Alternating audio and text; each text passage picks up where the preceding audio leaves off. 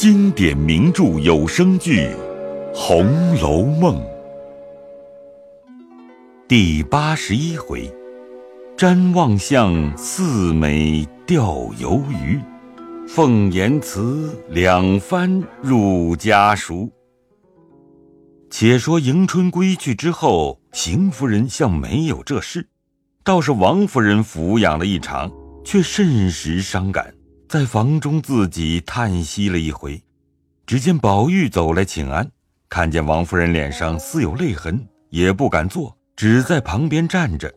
王夫人叫他坐下，宝玉才挨上炕来，就在王夫人身旁坐了。王夫人见他呆呆的瞅着，似有欲言不言的光景，便道：“你又为什么这样呆呆的？”宝玉道：“并不为什么。”只是昨儿听见二姐姐这种光景，我实在替她受不得。虽不敢告诉老太太，却这两夜只是睡不着。我想，咱们这样人家的姑娘，哪里受得这样的委屈？况且，二姐姐是个最懦弱的人，向来不会和人拌嘴，偏偏的遇见这样没人心的东西，竟一点不知道女人的苦处。说着，几乎滴下泪来。王夫人道：“这也是没法的事。俗语说的，嫁出去的女孩泼出去的水，叫我能怎么样呢？我昨儿夜里倒想了一个主意，咱们索性回明了老太太，把二姐姐接回来，还叫她紫灵洲住着，仍旧我们姐妹弟兄们一块吃一块玩，省得受孙家那混账行子的气。等她来接，咱们硬不叫她去，由他接一百回。”咱们留一百回，只说是老太太的主意，这个岂不好呢？王夫人听了，又好笑又好恼，说道：“你又发了呆气了，混说的是什么？大凡做了女孩，终究是要出门子的，嫁到人家去，娘家哪里顾得？也只好看她自己的命运，碰得好就好，碰得不好也就没法儿。”你难道没听见人说“嫁鸡随鸡，嫁狗随狗”？哪里个个都像你大姐姐做娘娘呢？况且你二姐姐是新媳妇，孙姑爷也还是年轻的人，个人有个人的脾气，新来乍到，自然要有些扭别的。过几年大家摸着脾气儿，生儿长女以后，那就好了。你断断不许在老太太跟前说起半个字，我知道了是不依你的。哎，快去干你的去吧，不要在这里混说。说的宝玉也不敢作声，坐了一回，无精打采的出来了，憋着一肚子闷气，无处可泄，走到园中，一径往潇湘馆来。刚进了门，便放声大哭起来。黛玉正梳洗才毕。见宝玉这个光景，倒吓了一跳，问：“是怎么了？和谁怄了气了？”连问几声，宝玉低着头伏在桌子上，呜呜咽咽，哭得说不出话来。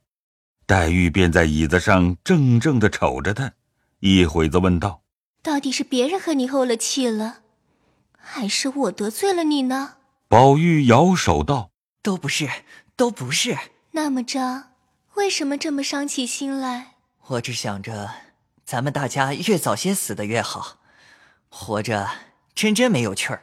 黛玉听了这话，更觉惊讶，道：“这是什么话？你真正发了疯了不成？”也并不是我发疯，我告诉你，你也不能不伤心。前儿二姐姐回来的样子和那些话，你也都听见看见了。我想。人到了大的时候，为什么要嫁？嫁出去受人家这般苦楚。唉，还记得咱们初写海棠社的时候，大家吟诗作东道，那时候何等热闹。如今宝姐姐家去了，连香菱也不能过来，二姐姐又出了门子了，几个知心知意的人都不在一处，弄得这样光景。我原打算去告诉老太太接二姐姐回来，谁知太太不依，倒说我呆混说，我又不敢言语。这不多几时，你瞧瞧，园中光景已经大变了。若再过几年，又不知怎么样了。唉，故此，越想不由人不心里难受起来。黛玉听了这番言语，把头渐渐地低了下去，身子渐渐地退至炕上，一言不发，叹了口气，便向里躺下去了。紫娟刚拿进茶来，见他两个这样，正在纳闷，只见袭人来了，进来看见宝玉，便道：“二爷在这里呢吗？老太太那里叫呢，我估量着二爷就是在这里。”黛玉听见是袭人。便欠身起来让座，黛玉的两个眼圈已经哭得通红了。宝玉看见道：“妹妹，我刚才说的不过是些呆话，你也不用伤心。你要想我的话时，身子更要保重才好。你歇歇吧，老太太那边叫我，我看看去就来。”说着往外走了。袭人敲问黛玉道：“你两个人又为什么？”黛玉道：“他为他二姐姐伤心。”我是刚才眼睛发痒揉的，并不为什么。袭人也不言语，忙跟了宝玉出来，各自散了。宝玉来到贾母那边，贾母却已经歇晌，只得回到怡红院。到了午后，宝玉睡了中觉起来，甚觉无聊，随手拿了一本书看。袭人见他看书，忙去沏茶伺候。谁知宝玉拿的那本书却是古乐府。随手翻来，正看见曹孟德“对酒当歌，人生几何”一首，不觉刺心。因放下这一本，又拿一本看时，却是晋文。翻了几页，忽然把书掩上，托着腮，只管痴痴的坐着。袭人倒了茶来，见他这般光景，便道：“你为什么又不看了？”宝玉也不答言，接过茶来，喝了一口。便放下了。袭人一时摸不着头脑，也只管站在旁边呆呆的看着他。忽见宝玉站起来，嘴里咕咕哝哝的说道：“好一个放浪形骸之外！”袭人听了，又好笑又不敢问他，只得劝道：“你若不爱看这些书，不如还到园里逛逛，也省得闷出毛病来。”那宝玉只管口中答应，只管出着神往外走了。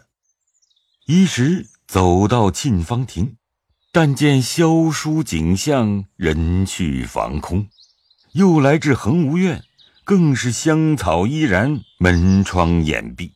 转过藕香榭来，远远的只见几个人在了絮一带栏杆上靠着，有几个小丫头蹲在地下找东西。宝玉轻轻地走在假山背后听着，只听一个说道：“看他附上来不附上来。”好似李文的语音，一个笑道：“好，下去了。我知道他不上来的。”这个却是探春的声音。一个又道：“是了，姐姐你别动，只管等着，他横竖上来。”一个又说：“哎，上来了。”这两个是李绮、邢岫烟的声。宝玉忍不住拾了一块小砖头，往那水里一撂，咕咚一声，四个人都吓了一跳，惊讶道。这是谁这么粗侠，吓了我们一跳。宝玉笑着从山子后直跳出来，笑道：“嘿，你们好乐啊！怎么不叫我一声？”探春道：“我就知道，再不是别人，必是二哥哥这样淘气。没什么说的，你好好的陪我们的鱼吧。刚才一个鱼上来，刚刚的要吊着，叫你吓跑了。你们在这里玩，惊不着我，我还要罚你们呢。”大家笑了一回。宝玉道。咱们大家今儿钓鱼，沾沾谁的运气好，看谁钓得着，就是他今年的运气好；钓不着，就是他今年的运气不好。咱们谁先钓？探春便让李文，李文不肯。探春笑道：“这样就是我先钓。”回头向宝玉说道：“二哥哥，你再赶走了我的鱼，我可不依了。头里原是我要吓你们玩，这会子你只管钓吧。”探春把丝绳抛下。没十来句话的功夫，就有一个杨叶串吞着钩子把片儿坠下去。探春把杆一挑，往地下一撩，却活蹦的。袋鼠在满地上乱抓，两手捧着，搁在小瓷坛内清水养着。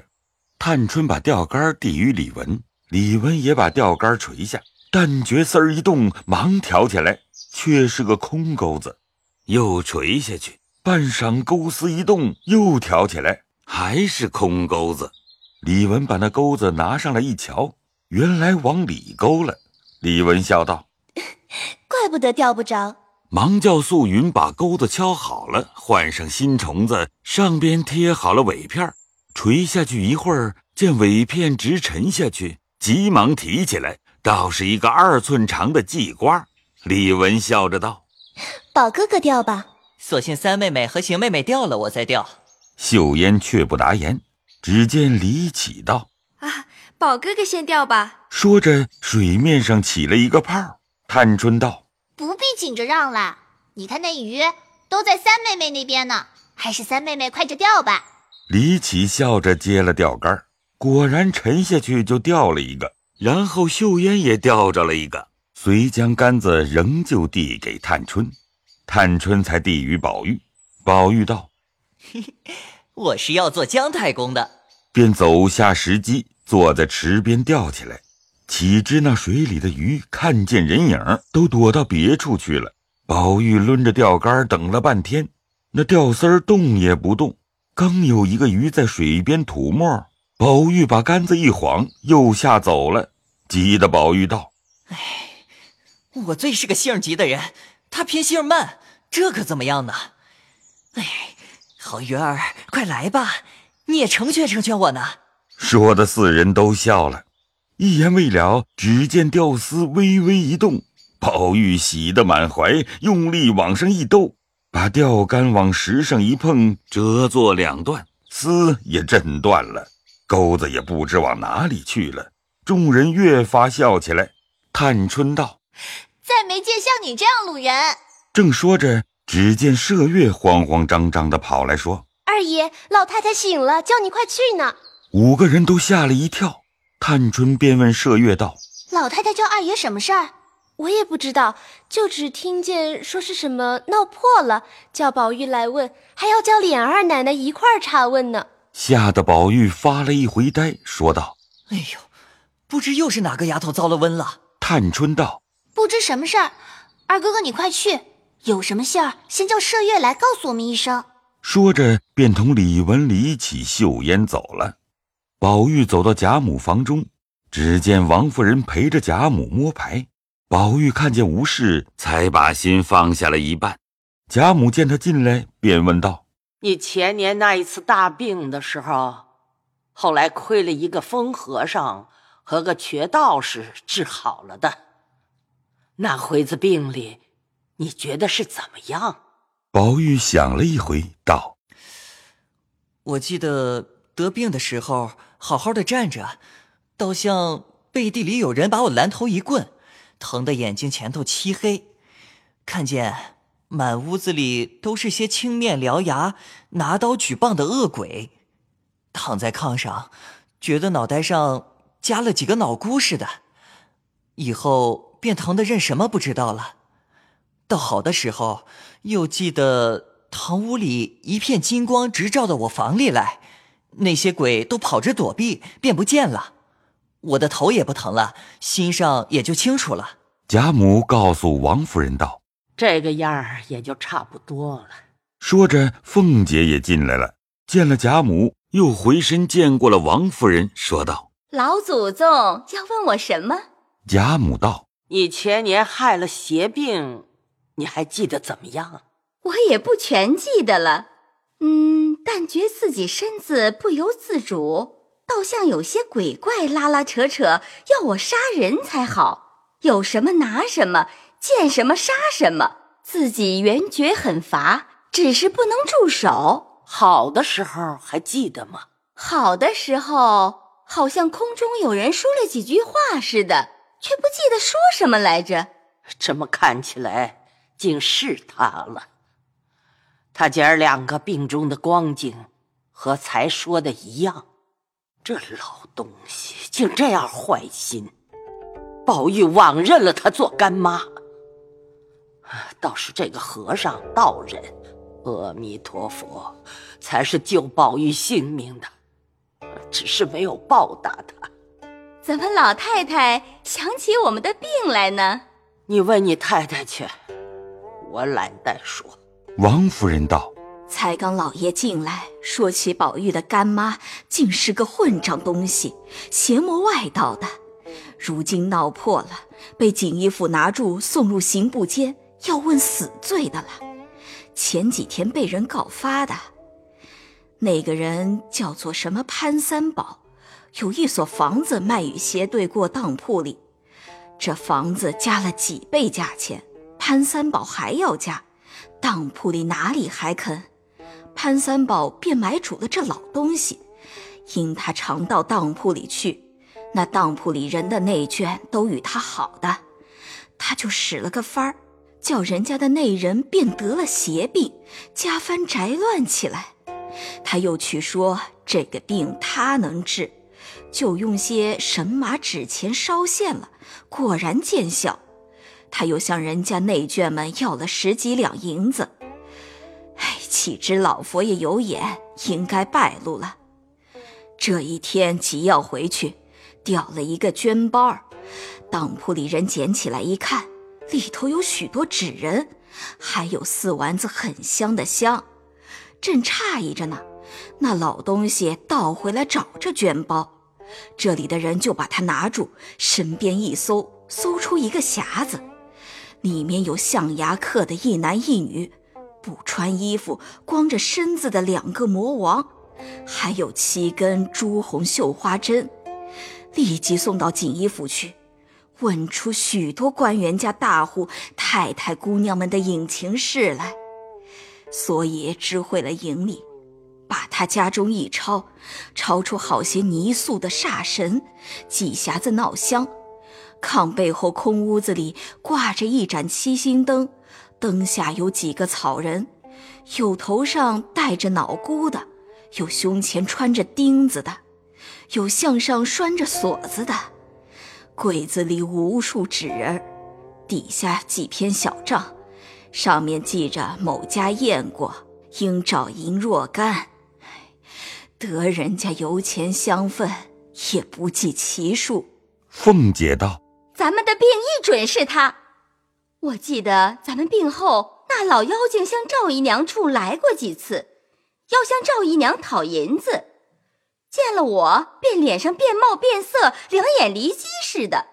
我当初还猜疑了几遍，总不知什么缘故。哦，如今说起来，却原来都是有因的。但只我在这里当家，自然惹人恨怨。怪不得人治我，宝玉可和人有什么仇呢？忍得下这样毒手？焉知不因我疼宝玉，不疼环儿，竟给你们中了毒了呢？王夫人道：“这老货已经问了罪，绝不好叫他来对证。没有对证，赵姨娘哪里肯认账？事情又大，闹出来外面也不雅。”等他自作自受，少不得要自己败露的。你这话说的也是，这样事没有对证也难做准。只是佛爷菩萨看得真，他们姐儿两个如今又比谁不济了呢？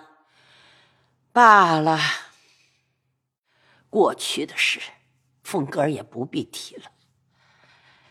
今日你和你太太都在我这边吃了晚饭，再过去吧。遂叫鸳鸯、琥珀等传饭。凤姐赶忙笑道：“怎么老祖宗倒操起心来？”王夫人也笑了。只见外头几个媳妇伺候，凤姐连忙告诉小丫头的传饭：“我和太太都跟着老太太吃。”正说着，只见玉串走来，对王夫人道：“老爷要找一件什么东西？”请太太伺候了老太太的饭完了，自己去找一找呢。